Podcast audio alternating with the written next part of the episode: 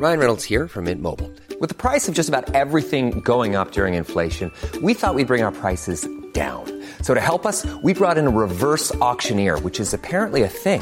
Mint Mobile unlimited premium wireless. Ready to get 30, 30, bit to get 30, bit to get 20, 20, 20, bit to get 20, 20, bit to get 15, 15, 15, 15 just 15 bucks a month. So, Give it a try at mintmobile.com slash switch.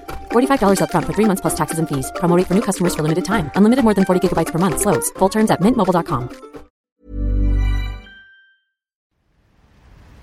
Hi, my name's Richard Bradbury and I work for the RSPB's uh, Centre for Conservation Science. So we're standing here um, by the, the high banks of the River Cam. It's raining, it's a quite nasty day. Yesterday it was glorious sunshine, and this has been basically the pattern for the last few weeks. The weather's been zib zabbing all over the place. So, what, what kind of an impact is this having on the wildlife of Cambridgeshire? So we've got a, a, veritable army of volunteers out collecting data all across the, the UK. This is all led by the British Trust for Ornithology. They're still collecting that data, so we don't know quite what the population impacts are, but we can take a good guess.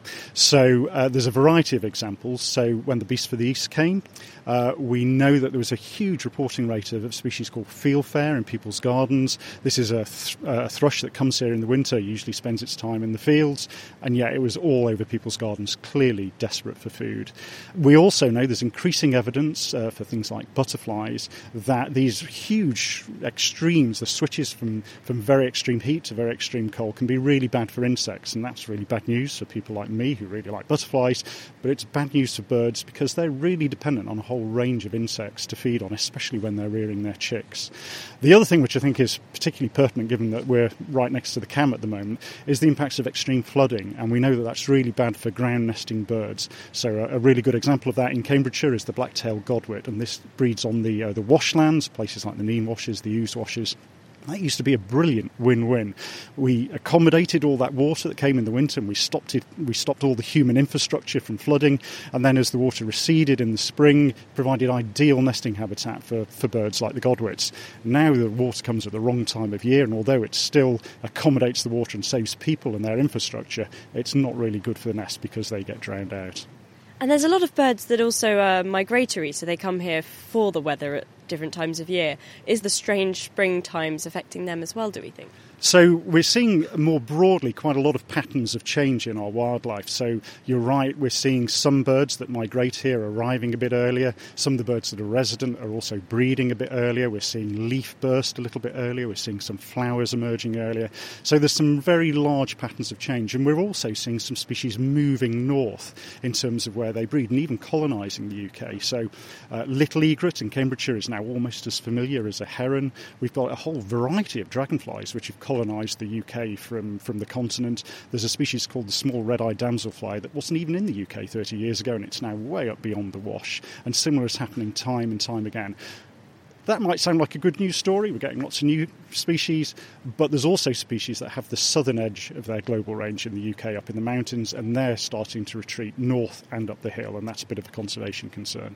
I just am really loving how this duck has come to stand next to us. I think it may look like it wants food, but I think it's just interested in what you're saying. Absolutely. so, what do we do about this? Is there anything we can do? It's really a twin track approach, and it's about building resilience of what we've already got and accommodating change. And it was summarised brilliantly in the mantra bigger, better, more connected. So, in terms of better, one of the things that we can do with wildlife habitats is to try and make them more resilient. So, one example in the peatlands of the UK, which have been drying out because it's getting warmer, is that we and lots of other conservationists have been blocking the drainage ditches to improve the hydrology, and that's great for all the wildlife, and it also stops a lot of carbon dioxide going into the atmosphere as well and making the problem even worse. So, that's, that's great.